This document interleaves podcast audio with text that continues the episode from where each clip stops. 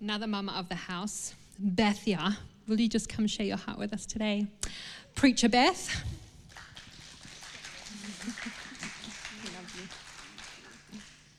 We just bless you, Bethia. We thank you for the mama that you are. Father, I just thank you uh, for the way that you relate to Bethia.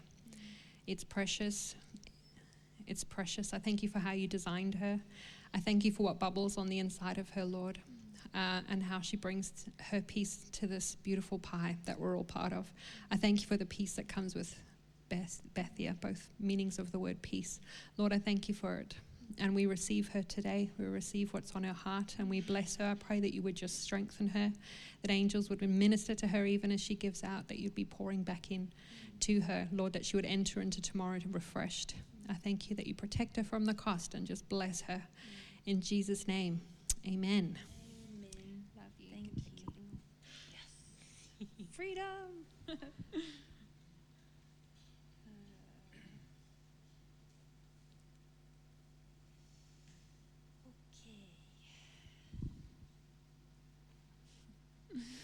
So uh, I'm just going to start by praying. Lord, Father God, I pray that you will just drop revelation into our heart about who you are today. I pray that I pray that you'll just slip straight past the defenses and the lies we've believed in our mind and you'll come right in and you'll transform us, Lord. I know that like I don't have any power to do that, but I just pray that you would do that, Lord. And and I just pray that you would just you know, take over my mouth and say whatever you want. Yeah. I love you, Lord. Amen. Okay. So, if you're in this building, it's, it's pretty likely that most of you have encountered the love of the Father at some point in time. And, you know, it, you know, some of you might not have, but most of you probably have if you're here. And some of you might have felt it like, you know, that that burning hunger in your belly where it's it's weird because you're hungry and you're satisfied at the same time. And it, and it feels like this cyclical thing where you're like oh i'm so hungry for you. Oh my gosh i've obtained you. You're you're in me. And, and it's and it's wonderful. Or you know some of you might feel it more like you know that excitement and fun and joy and pleasure, and you've encountered that aspect of his nature. And so you might love just going out in the bush or going kayaking and just enjoying the artwork that he made out there. And, and that's how you connect with him. Um, you know, you tell silly jokes with him and you play with him. Um, or maybe some of you, you know, like me, you like to write little songs for him and then sing them to him and then wait to feel how he feels when he receives them. And, and it just fills up your belly with this love, and it's so cool. Or, you know, feeling that he's delighted in you.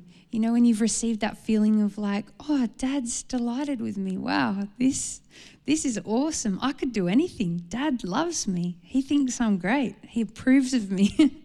or, you know, that one where you feel that fire in your belly it's like this strange fire, and where the love burns so hot that your body hardly knows how to respond, and you just you just want to flick around and wrap your arms around the Father and just cry and thank Him and just tell Him how awesome He is.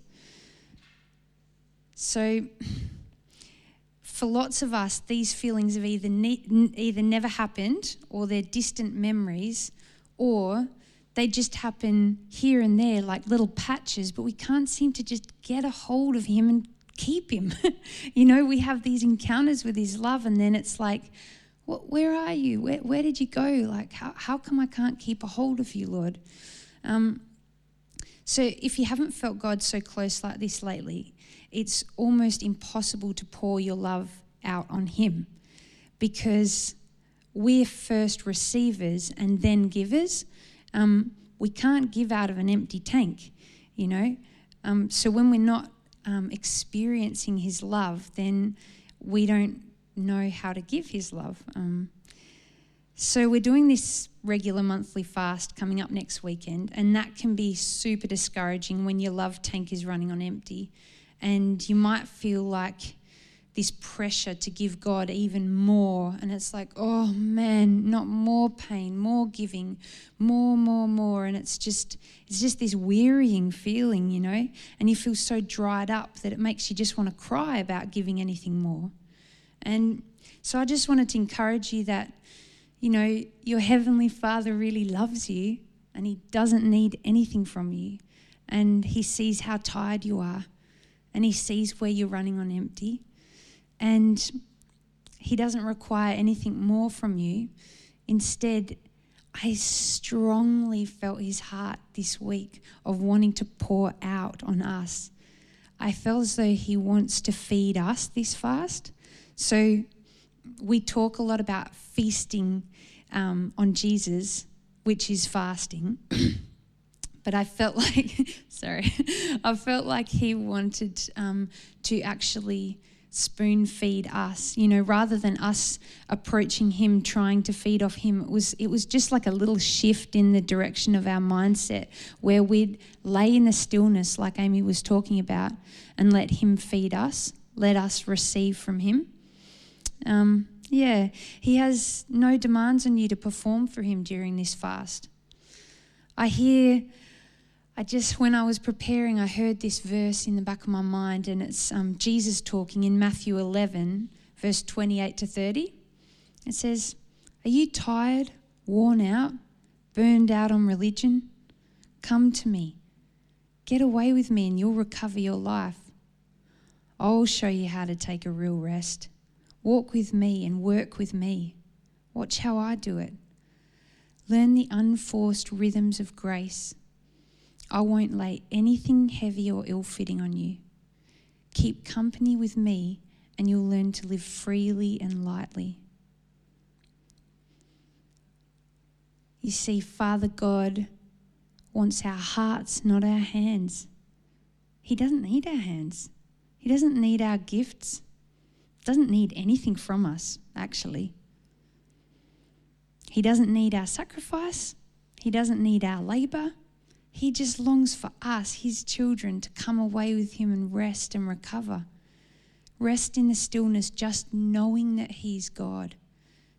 This fast is about him ministering to you, not about you ministering to him. There's a place for that. But I felt as though this fast wasn't, that's not his agenda right now. Father God wants to teach us to be receivers first and then givers of his love. We can't give something we haven't received. Like it says in 1 John chapter 4 verse 19. We love because he first loved us. He poured his love into us and then we had something to give back. I've got a story about learning to be a receiver. One time, I was hurt very badly by somebody. It was the most pain that I've ever been through. It was excruciating. I was crying in my car and I said to the Lord, I can't forgive. I, I can't. I want to. I want to obey you and I know you say that I need to forgive, but I just can't. I can't find it in there. I'm empty of forgiveness, you know? And I said, But Lord, please help me. And I'm crying and crying. And then out of the blue, I just had this random memory pop into my head of when I'd done something really awful. And I was like, oh, what's that doing there? And then as that one finished, another one dropped into my head. And I was like, oh no. And then another and another and another. And I was bombarded with memory after memory after memory of all these things that I'd done that it either really damaged other people or really damaged my relationship with God. And I was gutted. I was crying harder. I'd totally forgotten about the original question I'd asked him. You know, I was just consumed with what I'd done wrong and I was feeling horrible. And then, you know, I, I, I don't want to call it a vision because it was, it was more like a video playing out inside of my mind, but I had this video play out inside of my mind where where there was this figure of a man and he walked toward me and he had this red box in his hand and it was tied up with a ribbon And he walks up to me, and I knew it was Jesus, and he gives it to me, and I untie it, and I open the box up, and inside there's this white stone. And on the stone, it says my name, and then it says forgiven. And I was crying and crying, and then I heard the Lord say to me, Beth, this is my gift of forgiveness for you. And I was just feeling it. I felt so forgiven to my very core. I felt so forgiven that I just felt like I was exploding with, with love. It was awesome. And then he said, Now that I, you know, you're right that you had no forgiveness to give to this person. You're right. But now that I've given you this gift, you've got something to give away. And I was like, Whoa. So I'm crying. And then I went home and I got a red box and I ordered a white stone online, a big white river stone, and I got it engraved with the person's name and the word forgiven. And I put it inside the red box, and then I wrote the vision down on a piece of paper, and I gave it to the person, and I said, You know, I, I couldn't forgive you, but God just forgave me, and now I have something to give you, and it's the most awesome thing. Like, I seriously actually do. You're, you feel so free now. You don't have to carry that weight anymore. It's, it's off. How cool is that? so, you know, all that to say that, you know, God loves to feed us with different aspects of his nature. So he fed me his forgiveness. He poured me full of it until I'd received forgiveness up to the brim. And then I had something to give out. Graham Cooke often says that God's not focusing on your sin, He's seeing what's missing from your experience of Him.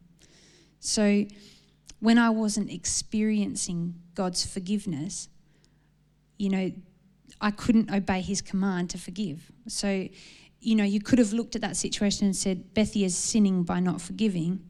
And if you focused on my sin, I wouldn't have found any freedom.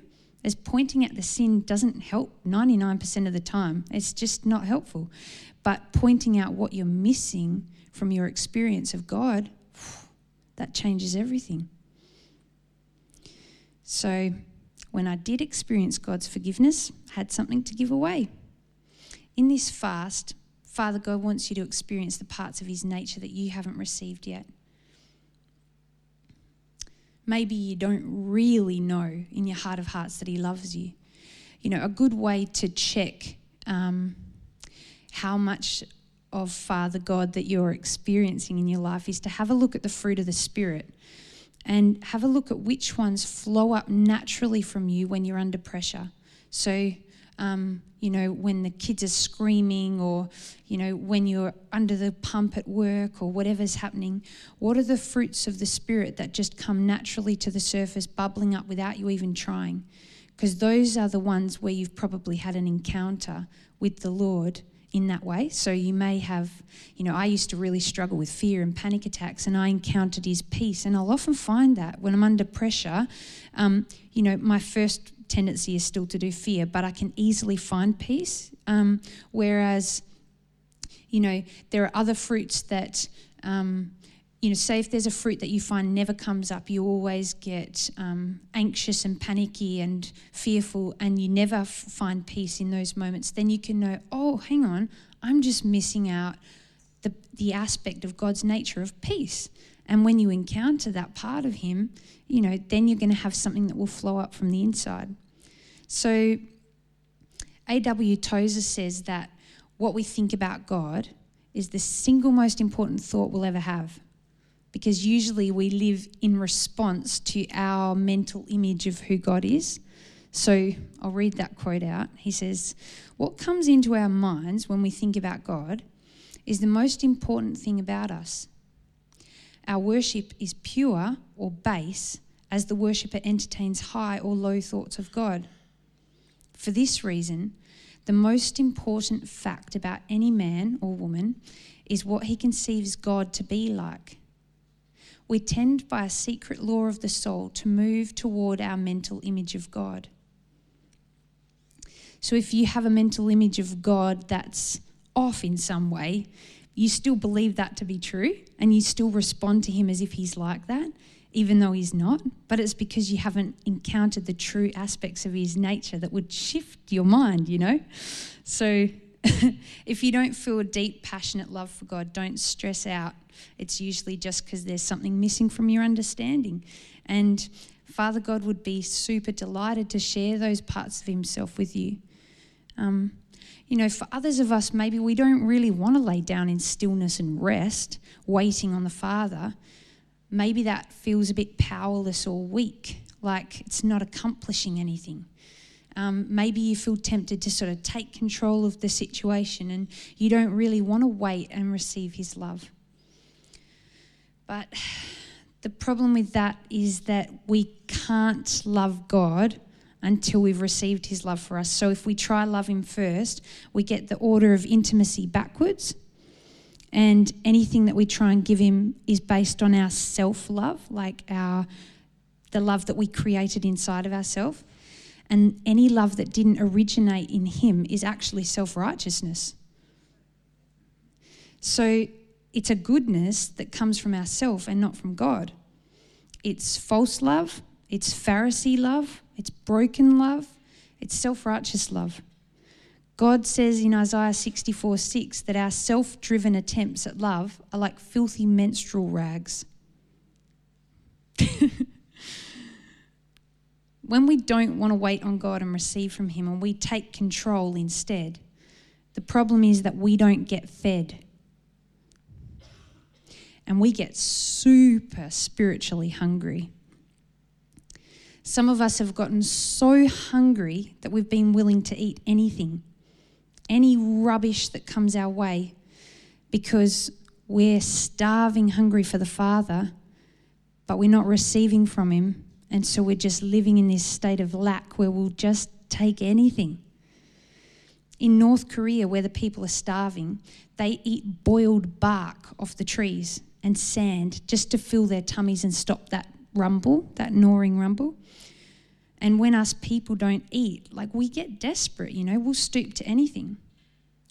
Let's read from 2 Kings chapter 6, verse 24 to 29. Sometime later, however, King Ben Hadad of Aram mustered his entire army and besieged Samaria.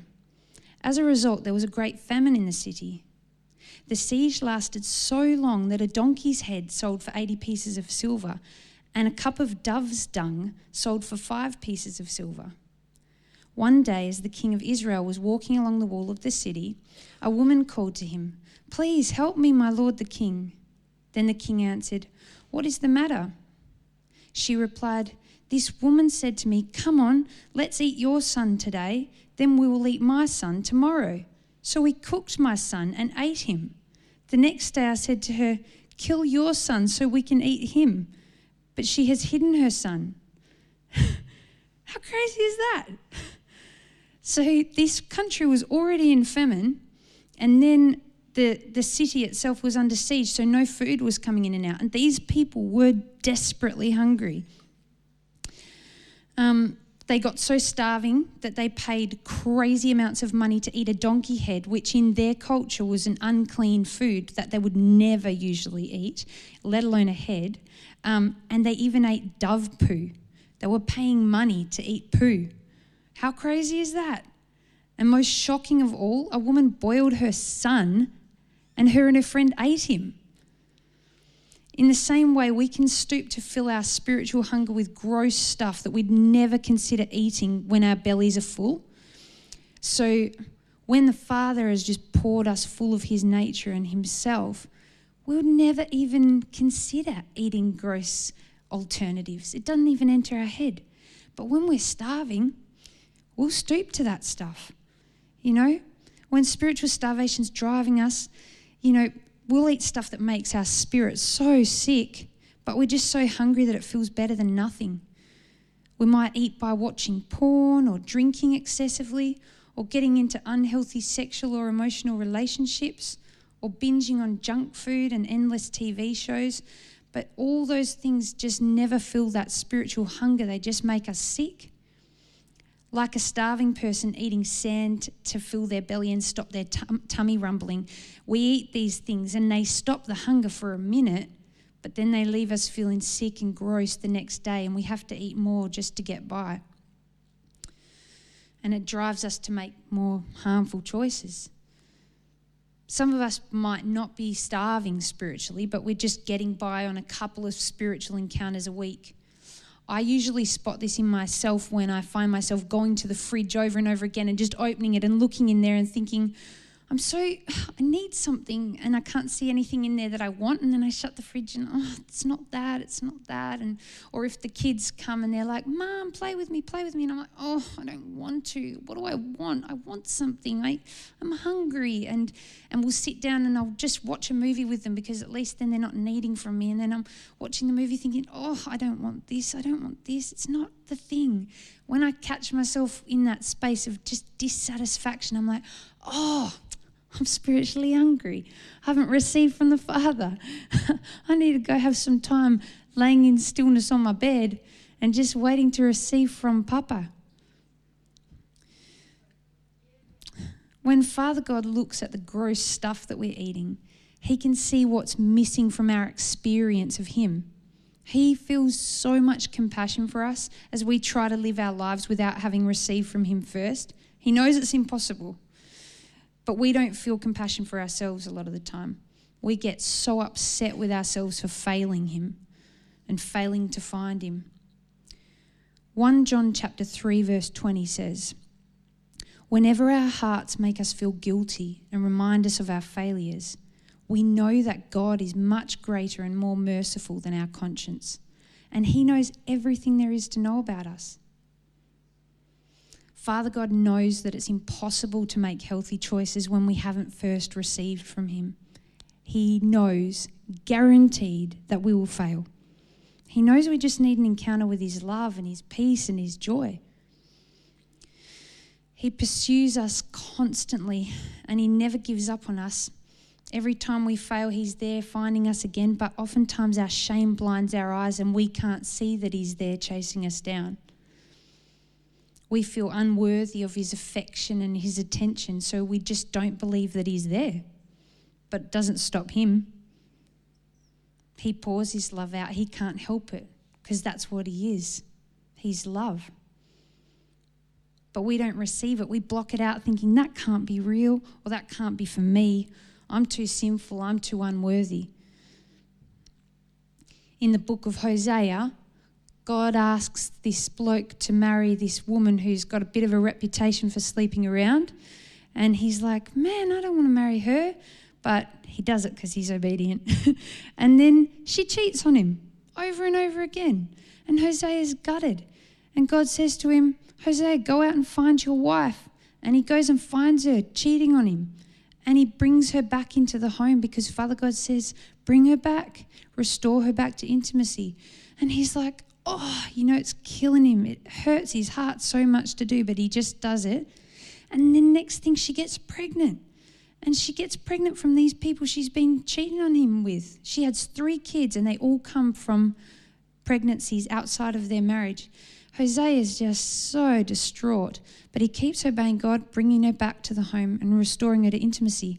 But then this woman, Gomer, she really gets herself in trouble because she gets herself sold into slavery. And then, you know, Hosea is kind of relieved, like, wash she's hands of this woman. But God says, no, I want you to go buy her out of slavery. And he's like, what? She already belongs to me. She's my wife. Now I have to pay for her again? So he goes and he buys her out of slavery and he takes her back in. And then God says, you know, I want you people to understand that this real life story of what I've asked Hosea to walk through is how I actually feel about you, my people. It's like no matter how many times you turn away and you fill your desire for intimacy with other things, I will never stop chasing you down. I will never stop pursuing you. There's nothing you can do that will stop me. I've paid the ultimate price. You are mine 100%. Nothing you can do about it.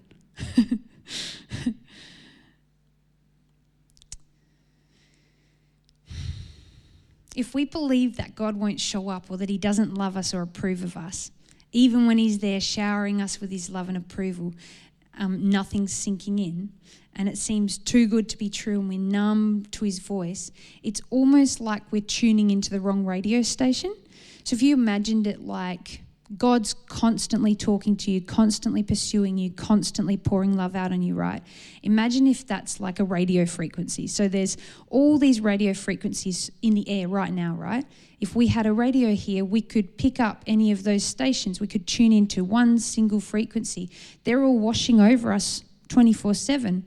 But we it's like if I'm using that as the metaphor, it's like you can tune into the voice of whatever you believe is true. So if you believe in the voice of the accuser that you really are worthless and God's not going to talk to you and oh God won't give me his love, you know, I'm not worth it. I'm not spiritual enough. I'm not special. There's nothing important about me. If we believe that voice from the enemy, what happens is we tune into that and we actually catch that voice and it lands for us because that is what we believe to be true. And we hear it and we're like, yep, see, I know. That's, that's all true to me. And then we can even find scripture to back ourselves up a lot of the time. That voice of the accuser can sound a lot like the Bible because, you know, that's what Satan used to trick Jesus, tried and trick Jesus in the, in the desert when he was tempting him.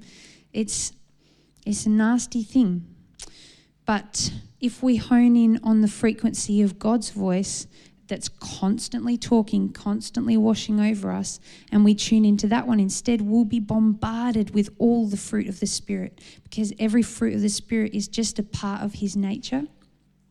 We'll be bombarded with love and joy and peace and patience, and it'll almost sound too good to be true. It's like, is that really you, Lord? Wow. so, um, hmm if you find it easier to agree with the accuser's voice over you than the voice of your father, I would just encourage you to find yourself some scriptures like anchors. Um, so, what I've done, because I've had to walk this out heaps and I still got heaps more to go because there's a ton of lies that I still believe. But um, what I do is I find a scripture that directly contradicts the lie that I'm believing about God's nature, and then I'll print out a bunch of them on whatever I am trying to be free from. And I put them next to my bed and I'll read them in the mornings and I'll also go to them when I'm having a rough time hearing the voice of the accuser again. I'll lay down and go, Hold up. I know that sounds true to me, but that's not matching with these scriptures that say who you really are, Lord. So I choose to believe those things. And it's like choosing to change the dial on the radio station and tune into God, even when it doesn't even feel like it could possibly be true. It's too good. Um, as you do that more and more, that's the process of renewing your mind that Paul talks about. He says, Be transformed by the renewing of your mind. So, if you want to be transformed and really be able to carry the presence of the Lord, then the way to be transformed is by renewing your mind. So, if your mind's believing lies, we need to get it believing some truth so that you can receive everything that God's constantly pouring out. There was this woman in the Bible who received so much love from God that she ended up with just this massive reservoir of love on the inside of her. And she just bubbled up with it. You know, she could not contain her love for God. She was like this spring of water that just kept leaking everywhere. Her story is in Luke chapter 7. So she's this she's identified as a sinful woman. So something about her is sinful and she and she basically gets super passionate in her love for Jesus and is having a big cry and wiping his feet with her hair and, and all this stuff in front of the religious leaders at dinner time and just being so weird. And all the religious leaders are like, ew, you're being weird and stop it. That's a big emotional display. Um, and she's just lavishing him with her love, and she couldn't stop. She couldn't. And um, yeah, the religious leaders were kind of grossed out, and they thought, oh, Jesus must not understand how simple she is. But Jesus explained to them the reason why she was able to love so passionately. And this is, it says in Luke 7, verse 47, he says, I tell you, her sins, and they are many, have been forgiven. So she has shown me much love. But a person who is forgiven little only shows a little love. So this woman had just been able to receive so much of God's love that her insides were just bursting with it, you know? She didn't even have to think about pouring her love out on Jesus. It was just bubbling out of her like this spring that she could barely control. Her tank on the inside of her was full to the brim and leaking with love. So, if you want to bubble over with love, maybe you want to let Him reveal His nature of forgiveness to you. That's how she got it. She realized how deeply she'd been forgiven. When you let Him feed you with the depths of His forgiveness, you'll have a deep well of love on the inside of you, just like this woman.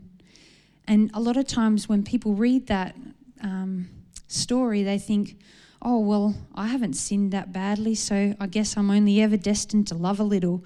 But I think that what he's actually saying is, no, she had a revelation of how much she sinned. We've all sinned, shockingly. Like, look at Paul, Pharisee of Pharisees, like, basically never broke the law, was super, super good. And he called himself the worst of sinners. So he had a revelation Oh my gosh, look what I've been forgiven. Oh my goodness, Jesus. So it can be harder for those of us who haven't really stuffed up our lives in an obvious way. She'd stuffed up her life in an obvious way because they identified her as a sinful woman. But it can be super hard when you haven't. So that requires revelation. Um, and it can hurt a little bit as well. So it's kind of off putting. But at the same time, if you're brave enough to just ask Him to show you um, how deeply He's forgiven you, oh, so worth it because your love tank just explodes. And then it's easy, easy to love Jesus. Um, in this fast, if you keep filling your hunger with spiritual, like spiritual hunger with junk, then you'll miss out on having the Father feed you from Himself. So I just thought, imagine if I was one of those people in Korea, right? And and um, you know I'd been eating boiled bark and and you know sand to fill my tummy, and then I found a bit of boot leather, and that's like a prize feast when you've only been eating bark and and and sand. And so I'm boiling up this boot leather, and then somebody comes in and says, Hold up, there's a big food truck coming. It's, it's showing up in, in just a little while, and you'll be able to eat proper, good, nourishing food in just a second. And um, imagine if I had only ever seen food trucks come that were empty. And I'm looking out there thinking, well, I don't know because I haven't seen that happen before. And I'm not too sure if it will because I've seen plenty of empty food trucks, and you're telling me this one's going to have food for me? I don't know. But I have this boot leather right in front of me, and that's going to fill my tummy at least for today. Sometimes we can feel a little bit like that, where we're just like, well, yeah, I hear that God's willing to pour all this stuff out on me, and but you know, every time that I've tried, I, I haven't experienced that. I haven't felt filled from Him. And so we just think, you know what, it's easier to eat the boot leather. I know it'll make me sick, but it'll fill me up today. And so we choose the other things that have been filling our spiritual hunger instead because we just don't trust that He's going to show up. And that makes so much sense. I mean, I don't know what I'd do in that situation. It's really hard when you're starving. You're so hungry that to put off eating for even longer is absolute agony when you've got food right in front of your face that you can access like that. But to tell somebody to wait, that's hard. It's like choosing pain when you're already in excruciating pain. Hmm. I've got a story about a time that I fasted for five whole minutes. and God came through for me in a way that just was so cool. Um, so, I before I had kids, I had a bit of a drinking problem, and I it was really more of a peace problem. I, I didn't know Father God as the God of peace. I hadn't encountered that aspect of his nature. And I'd been through some horrible situations and had a lot of trauma going on, a lot of grief, a lot of sadness. I was experiencing panic attacks. I was just overwhelmed by fear and anxiety. I was so hyper vigilant that I couldn't sleep at night. I'd wake up with a start to every noise. I was really not in a good mental health space. And so, what I'd found was that when I would drink alcohol, it would just give me instant peace, just like that. It was like, oh man, I can have a break from this horrible existence that I'm living in. And it was it was so good. Although I felt sick often the next day and I felt embarrassed because it was a bit of a problem because I was doing it obsessively. I started hiding, I started getting a bit deceitful. The fruit in my life was awful, you know, and it wasn't it wasn't good for me what I was doing, but for me it was like just getting me through because I was I was starving for peace. And so anyway, this one time I'm sitting out the back of my house and I poured myself a glass of red wine and I, I lifted up to start drinking and I it's hard to say God told me, you know, these exact words because it was more like a communication to my heart. Like I got this very strong sense of God saying something to my heart. And so I'm going to translate what that was into words just so that I don't um, misrepresent what happened.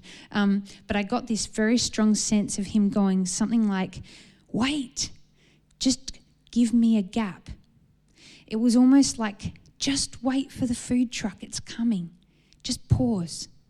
And I was like, okay. And because I knew that was him, I knew that was his voice, it was very powerful and it came out of the blue like that.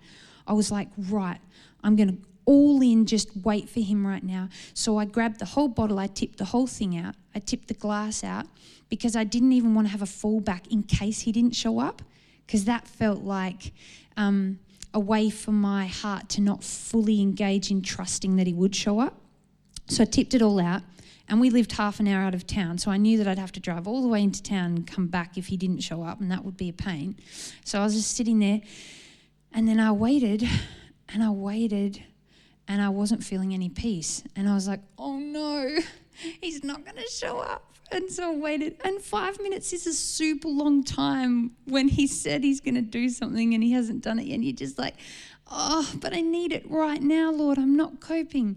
Anyway, about five minutes later, I just get this whoosh of peace just wash over me. Man, it was so awesome. It was like, you know how the Bible says, don't get dr- drunk on wine, get drunk on my spirit? There is a reason. That is just trumps it massively. Like that peace is just next level. Oh man, he just totally overwhelmed me with it. Just filled me up on the inside. And you know, I didn't immediately um, get set free from my drinking problem. It still took a process of time, but it was every time that I went to choose that, I now had another option where I knew, no, you could come through for me here. And so I would choose him again and choose him again and choose him again until it was not even a conscious choice I had to make. He just showed up for me like that. It was very cool.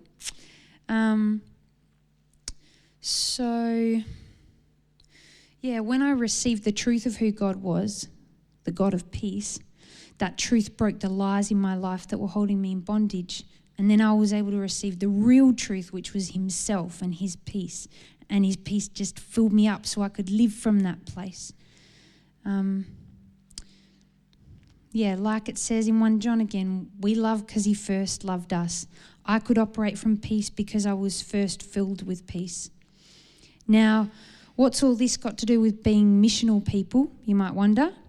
There's a great quote I'd love to read together from Jack Frost. This guy's written a few books about learning to receive the Father's love, and they're fantastic if you want to understand this more. So it says, The great commandment to love God and to love others is a call to intimacy. The great commission to go and make disciples is a call to fruitfulness. Intimacy is to precede fruitfulness. The Great Commandment must precede the Great Commission and is an inseparable part of it. When intimacy does not precede fruitfulness, we easily become subject to our own mission and become focused upon religious duty, hyper religious activity, and aggressive striving that leaves an angry edge in our life and our relationships. So, Jack basically points out that there's an, there's an order, and intimacy with God always needs to come first so that we can have any good fruit as a missional people. So when we go out to share what's on the inside of us with others, it's not really the good news, it's not really the gospel if we're going out and sharing the goodness that we've come up with on our own by ourselves, because that's self righteousness. So basically, if we go without being filled, what we're sharing with people as good news is just good head knowledge at best. At worst, it's a religious spirit that binds people and puts a heavy burden on their back. And Jesus hates it. He hates us to do that. He, he absolutely got so upset with the Pharisees for doing that to people. It's cruel. It's actually so cruel to go out and share what sounds like good news, but is actually a heavy burden and a bondage on people. We can only share good news that we live from in our heart, that He's filled us up with. We leak the fruit. Anything else is wax fruit, it's pretend. It's fruit that we came up with in our own strength, and it's not worth sharing. Say, hey, here's a delicious apple, and someone bites into it and it's just wax. They're going to be like, that's not delicious. That's gross. And God agrees. yeah. So, anyway, our next corporate fast will be starting on, Monday, on Friday. Um, I was supposed to be talking about fasting, but I really felt as though the Lord wanted to go more into receiving because he, he would really love us to be still and know that he is God and receive from him this fast and be ministered to him by this fast. But if you're confused about the basics of fasting, um, there are a few really great people who do talks on that, like Mike Bickle, Lou Engle, um, and Rachel Burton did a couple of great sermons on it too a while back. So I can put the links up to that on the Paradox page. Um, I'm just going to skip the next bit because we don't really need to do that. And now, could you guys um, play the video in just a sec?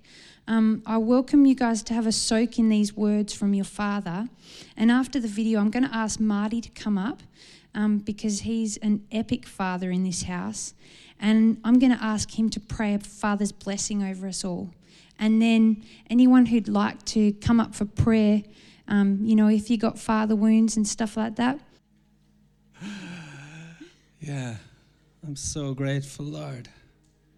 I'm so grateful.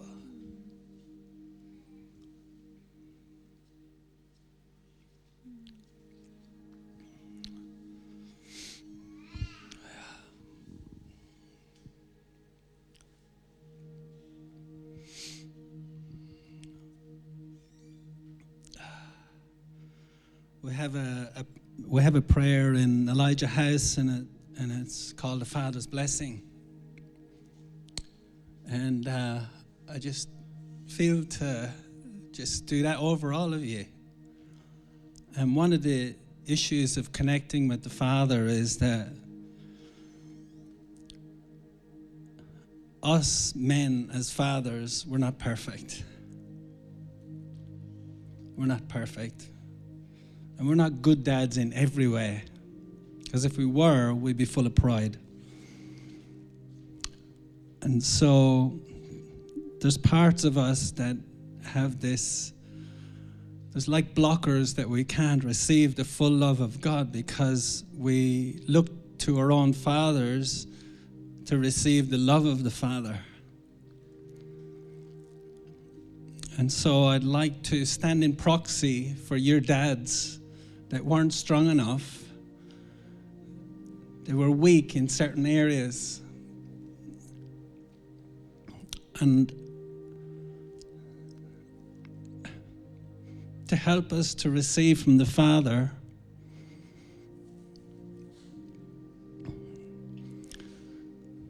is to let go of that, to let Him in there.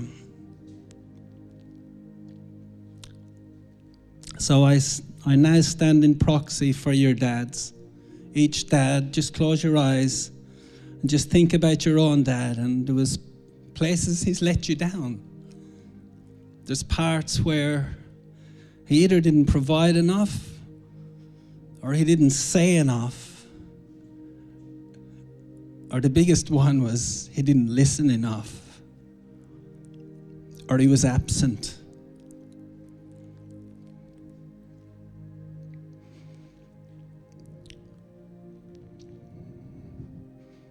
So I'm going to speak for your dads right now and say this. I'm so sorry for not encouraging you, for not standing in my role as a priest, for not fighting for you, for not hearing you, for not seeing you. I'm sorry for not being there when you needed me. I'm sorry for my self righteousness. I'm sorry for hiding behind religion.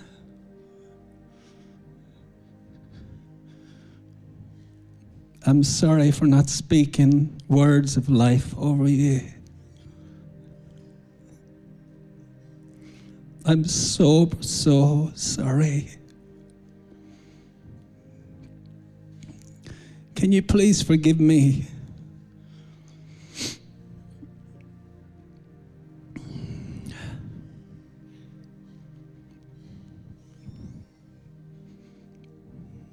I want to say some of the stuff that I didn't say.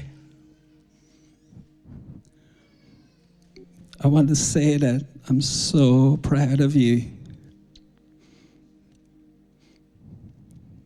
I'm so proud to be your dad.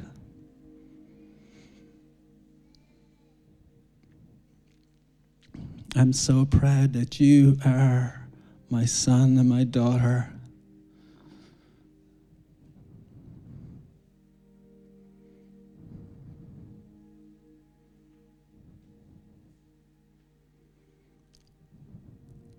You're amazing. You are amazing. You are way bigger than you think you are. You're way smarter than you think you are. And you're way more complex than you can even understand.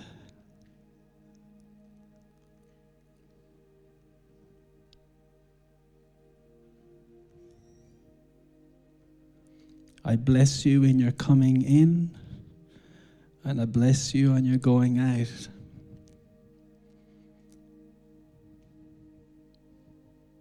I bless your spirit to know that God is with you and has not forsaken you.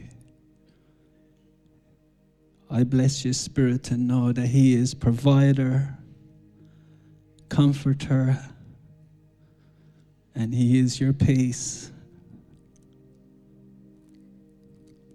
I bless your spirit to know that you are forgiven. You're no longer lost. You're found. You're no longer blind, but now you see.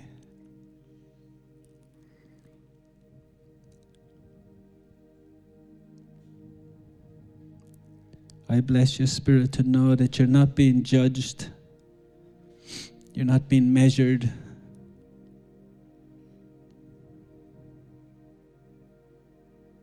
You are seen.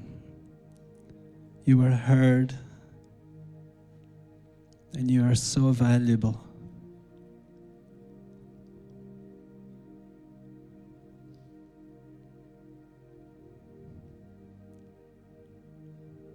I bless you. I bless you. I bless you. I bless you.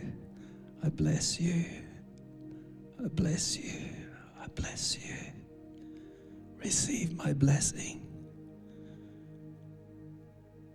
Will you receive the blessing of a father?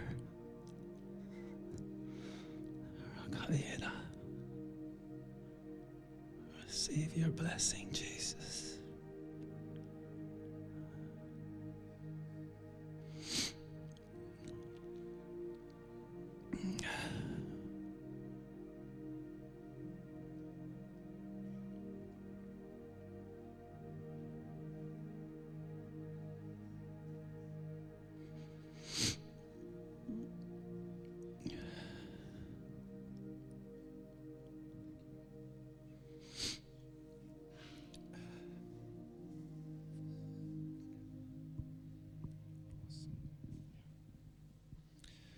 We do thank you, Father, for your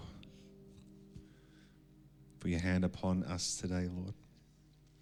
And Father, as we go from this place, we thank you, Lord, that your face will continue to shine upon us, Lord. That your goodness will continue to follow us, Lord. And we pray in this week, and as even as then we lead into the fast, Lord, we just pray for radical encounters with your love this week radical encounters with your delight, with, with wonder, awe, worship, and love. Thank you, Father. Amen. Amen. Well, bless you. Thank you, Bethia. Thank you, Marty, for, for praying for us and blessing us. Uh, you're welcome just to be present where you are. Again, if you're if you're in need of prayer, you're welcome to come, hang out at the front here, and one of our awesome team would love to pray for you. Uh, but if not, it is uh, we're going to share pies together. So uh, if you want to head out, even just to start conversation, maybe out in the foyer, just to leave this space for anyone who wants to continue to dwell for a bit. So love you guys. Bless you. Have an amazing week.